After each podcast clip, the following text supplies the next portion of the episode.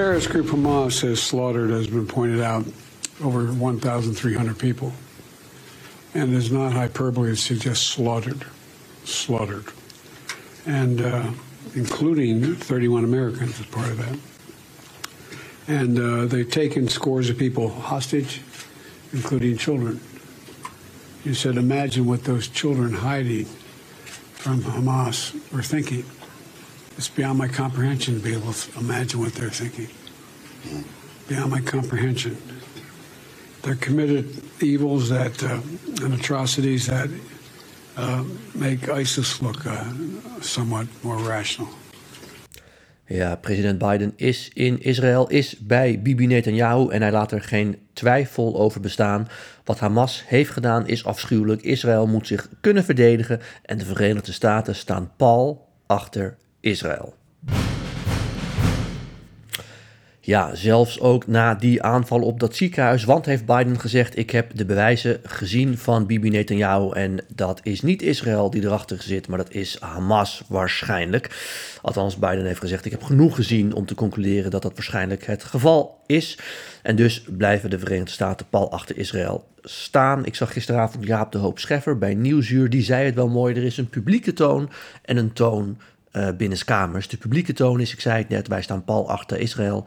Dat is binnenskamers ook wel zo, maar binnenskamers zal de president er toch op aandringen dat er proportioneel wordt gereageerd. En dat is denk ik ook de reden, los van het feit dat het waar is, dat Bibi Netanyahu, dat Israël, uh, dat ook rechts-Amerika continu hamert op het feit dat wat Israël overkomen is, dat dat de 9-11 van Israël is. Hè. Bibi Netanyahu refereerde er ook aan in de gezamenlijke persconferentie die hij met Biden had. Dit is onze 9-11. Als dit bij jullie was gebeurd, hè, 1500 man op een bevolking van zo'n uh, 7, 8 miljoen, dan hadden er dus op uh, 9-11 50.000 mensen in die vliegtuigen en in die torens gezeten die omgekomen waren. Dit is onze 9-11 en daarom moeten we reageren. En dat betekent ook dat is de boodschap die er een beetje achter verscholen ligt. Dat als jullie bij ons aandringen op proportionaliteit, ja, uh, kijk even in de spiegel, wat is er na 9-11 gebeurd? Toen zei ook heel de wereld reageer proportioneel. Hè? Je kunt de Taliban uitschakelen, die hebben natuurlijk al die uh, uh, terroristen gehuisvest, die de aanslagen in New York hebben gepleegd, door precisieaanvallen te doen. Daarvoor hoef je niet de Taliban omver te werpen en dus Afghanistan binnen te vallen. Maar, zei president Bush, dat doen wij wel. En ook Irak werd binnengevallen en er lagen plannen op de tekentafel is door meerdere bronnen de afgelopen jaren bevestigd om ook andere landen binnen te vallen. Hè. Daarom begon Bush ook over die axis of evil, de as van het kwaad. En ook in Israël heeft Netanyahu deze week gesproken over de as van het kwaad. Dat is Hamas, maar dat is ook onder andere Iran en natuurlijk Hezbollah. Dus die vergelijking tussen 9-11 en wat er afgelopen weekend is gebeurd, of het weekend daarvoor moet ik inmiddels alweer zeggen, die wordt veel gemaakt. Zowel in Israël als in de Verenigde Staten. En dat betekent dus dat um, de Israëliërs een groot offensief voorbereiden. En dat is ook een van de redenen dat president Biden nu in Israël is.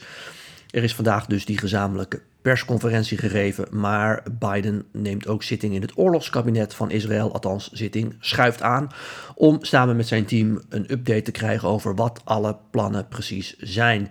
En zoals jullie natuurlijk wel weten, hebben de Amerikanen ook extra vliegdekschepen gestuurd die kunnen niet alleen uh, vliegtuigen natuurlijk huisvesten, maar die kunnen ook deelnemen aan de verdediging van Israël, zowel op cyber uh, als op andere gebieden. Dus de Amerikanen die investeren hier ontzettend veel in.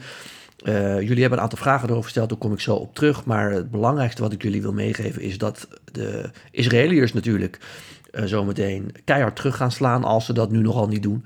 En dat de Amerikanen binnenskamers, en trouwens ook voor een deel publiekelijk, hè, uh, het interview van Biden bij 60 Minutes loog er ook niet om. Biden heeft gezegd, er moeten corridors komen voor vluchtelingen. Er moet weer voedsel en water en medicijnen toegelaten worden in de Gazastrook.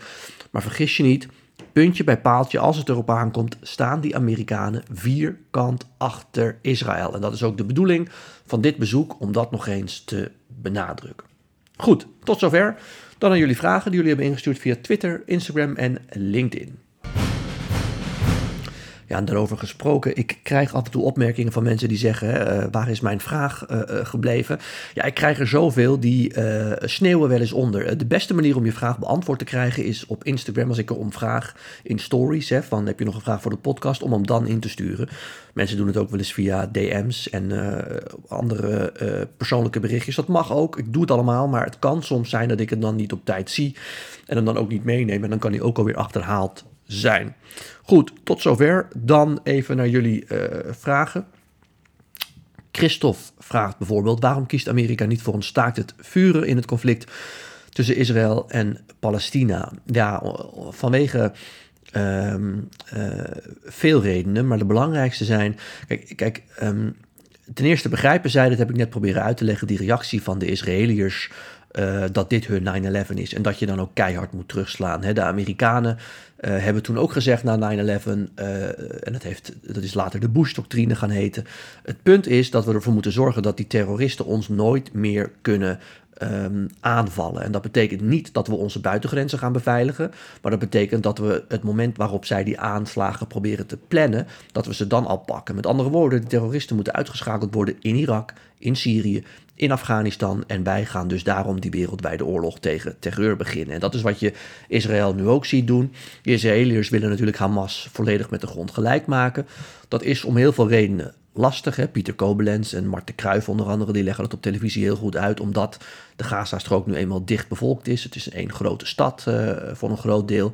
Uh, Hamas gebruikt ook burgers als schild, maar Israël moet dat toch doen en daarom gaan ze ook die hele grote, dat grote grondoffensief uh, waarschijnlijk beginnen. En daarom hebben ze nu al, ik geloof, duizenden raketten afgevuurd op de Gazastrook. En de Amerikanen steunen dat dus ook, hebben in diezelfde situatie gezeten, onderschrijven dat doel.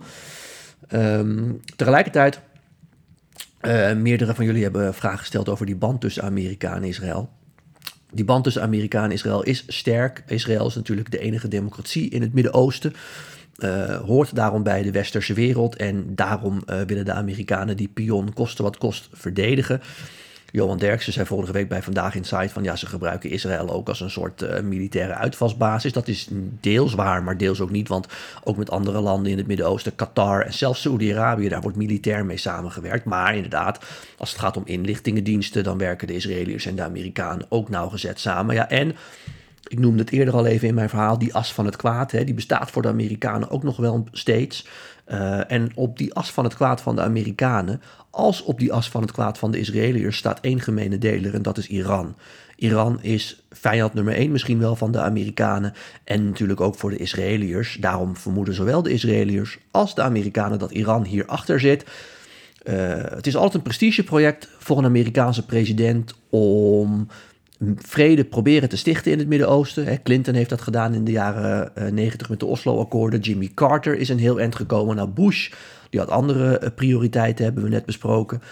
Uh, Barack Obama heeft zich op andere gebieden in de wereld gefocust. Maar Trump heeft daar weer aandacht aan gegeven. En heeft onder andere de Abraham, de Abraham-akkoorden gesloten.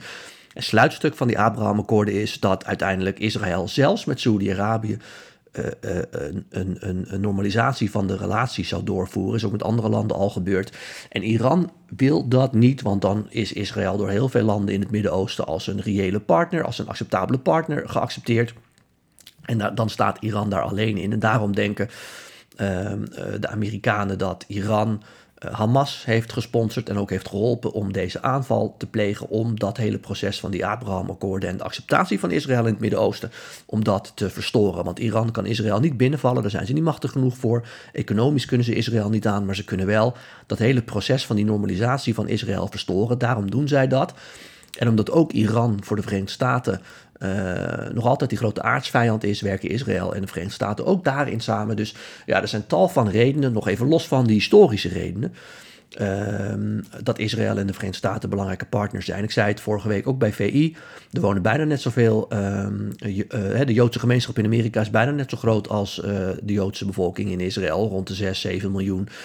Um, dus het is ontzettend belangrijk voor die Amerikanen om Israël te steunen. En daarom is steun voor Israël ook. Um, um, ja, die is heel groot in de Amerikaanse politiek. Met name bij de Republikeinse Partij, maar ook wel binnen de Democratische Partij hoor. Obama had een wat mindere relatie met uh, Netanyahu. Um, er is een heel bekend fragment, geluidsfragment van een, uh, ik dacht een G20 en anders was het een NAVO-top, waar president Sarkozy klaagt bij Obama dat, uh, ja, dat hij weer eens met Netanyahu telefonisch contact heeft gehad en dat hij dat toch een vreselijke vent vindt die alleen maar liegt. Want Netanyahu persoonlijk is niet enorm geliefd, uh, zeker niet bij Obama. En toen had Obama ook gereageerd door te zeggen van... ja, wat loop jij nou te klagen? Ik spreek iedere week met die gek. Hè? Die vond dat die relatie Netanyahu-Obama was niet goed. Maar de relatie Netanyahu-Biden is wel goed, want mind you, die twee kennen elkaar al 40 jaar. Uh, Netanyahu heeft in Amerika gewoond, gestudeerd, lesgegeven, bij de Verenigde Naties gewerkt. Biden zit sinds de jaren 70 in de Senaat. Die twee kennen elkaar heel erg goed. Dat gaat een beetje door uh, op de vraag van Tjerk. Die vraagt: hebben de, Republikeinen en Democraten dezelfde meningen over de kwestie Israël? Ja, over het algemeen wel, Tjerk. Alleen je ziet bij de Democraten een vleugel ontstaan. Zie AOC, zie ook uh, Bernie Sanders. Die zeggen er moet ook oog zijn voor het leed van de Republikeinen. Maar zij zijn in de minderheid. De meeste Democraten steunen Israël, net als vrijwel alle Republikeinen dat doen. Uh, Jacqueline. Hoi Raymond, snappen de Amerikanen de problematiek tussen de Joden en de Palestijnen. Ja, dat snappen ze wel hoor. Dat wordt daar heel veel. Ja, tenzij je het over Amerikanen hebt die het nieuws niet volgen. Maar ja, dat, uh, dat zou dan ook voor Nederlanders gelden die het nieuws niet volgen. Maar uh, die kwestie wordt daar heel vaak in het nieuws besproken. Uh, niet alleen nu, maar de afgelopen decennia natuurlijk al heel erg. En ja, de reden daarvoor is dat anders dan in Nederland de, de geopolitiek in Amerika gewoon een belangrijk politiek onderwerp is. Met andere woorden, de, wat Amerika precies wil met het Midden-Oosten. Ik heb het net gezegd, die vredesakkoorden waar veel presidenten mee bezig zijn, de Abraham-akkoorden of andere uh, zaken die daar spelen.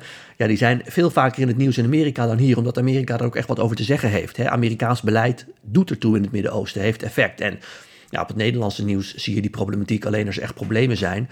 Maar wij hebben niet avond na avond discussies in talkshows van wat moet Nederland doen om dit op te lossen. En dat is in Amerika natuurlijk wel zo. En daarom snappen de meeste Amerikanen ook echt wel uh, hoe dat precies uh, uh, zit. Ja, Sil die vraagt. Uh, waarom is Amerika zo pro-Israël? Ja, dat heb ik net als het goed is proberen uit te leggen. Hè. Die Joodse gemeenschap, die ook nog eens heel veel geld geeft aan invloedrijke kandidaten. Dat moet niet. Hè. Er zijn een aantal rijke Joodse zakenlui. Ook George Soros natuurlijk, maar ook anderen die heel veel geld geven aan Amerikaanse politici. Maar überhaupt de Joodse gemeenschap is sterk vertegenwoordigd in de Amerikaanse politiek. En de waarden die Israël voorstaat, dat zijn ook Amerikaanse waarden. De vijanden die Israël heeft, zijn voor een groot deel ook Amerikaanse vijanden. Uh, en de ligging van Israël, ja, dat allemaal dingen die bij elkaar optellen, die zijn los van de historische feiten ontzettend belangrijk is het voor die Amerikanen om uh, Israël in het zadel te houden en te helpen waar nodig is. Ah, Israël is ook al decennia lang de grootste ontvanger van Amerikaanse militaire uh, ja, hulp. Dus zowel uh, als het gaat om veel geld wat er gegeven wordt als materieel wat, allerlei, hè, wat Israëls kant op gaat. En dan los van de steun die Amerika nu geeft aan Israël. Teun die vraagt, hebben Biden en Blinken toegang tot de juiste inlichtingen vanuit Gaza? Ja, dat denk ik wel, Teun, want die... Uh, inlichtingendiensten werken nauw samen. Het gebeurt regelmatig nu, maar ook buiten deze crisis, dat uh, de Amerikaanse president in een call zit vanuit de Situation Room met uh, de Israëlische premier en alle veiligheidsdiensten om alle kaarten naast elkaar te leggen. Dus die werken echt ontzettend nauw samen. Daar, zit echt geen, daar kun je echt geen spel tussen krijgen. Um, dat zag je ook nu in de aanloop naar deze aanslag van Hamas anderhalve week geleden. Toen hebben de Amerikanen ook gewaarschuwd bij Israël van zien jullie hetzelfde als wat wij zien. We zien dat er mogelijk iets aankomt. Alleen werd er toen door zowel Israël als de Verenigde Staten gedacht aan raketaanvallen. Uh, en dat bleek natuurlijk iets heel anders te zijn. Maar die werken echt nauwgezet samen. Er zijn weinig diensten te vinden wereldwijd die meer samenwerken dan de Israëlische en de Amerikaanse.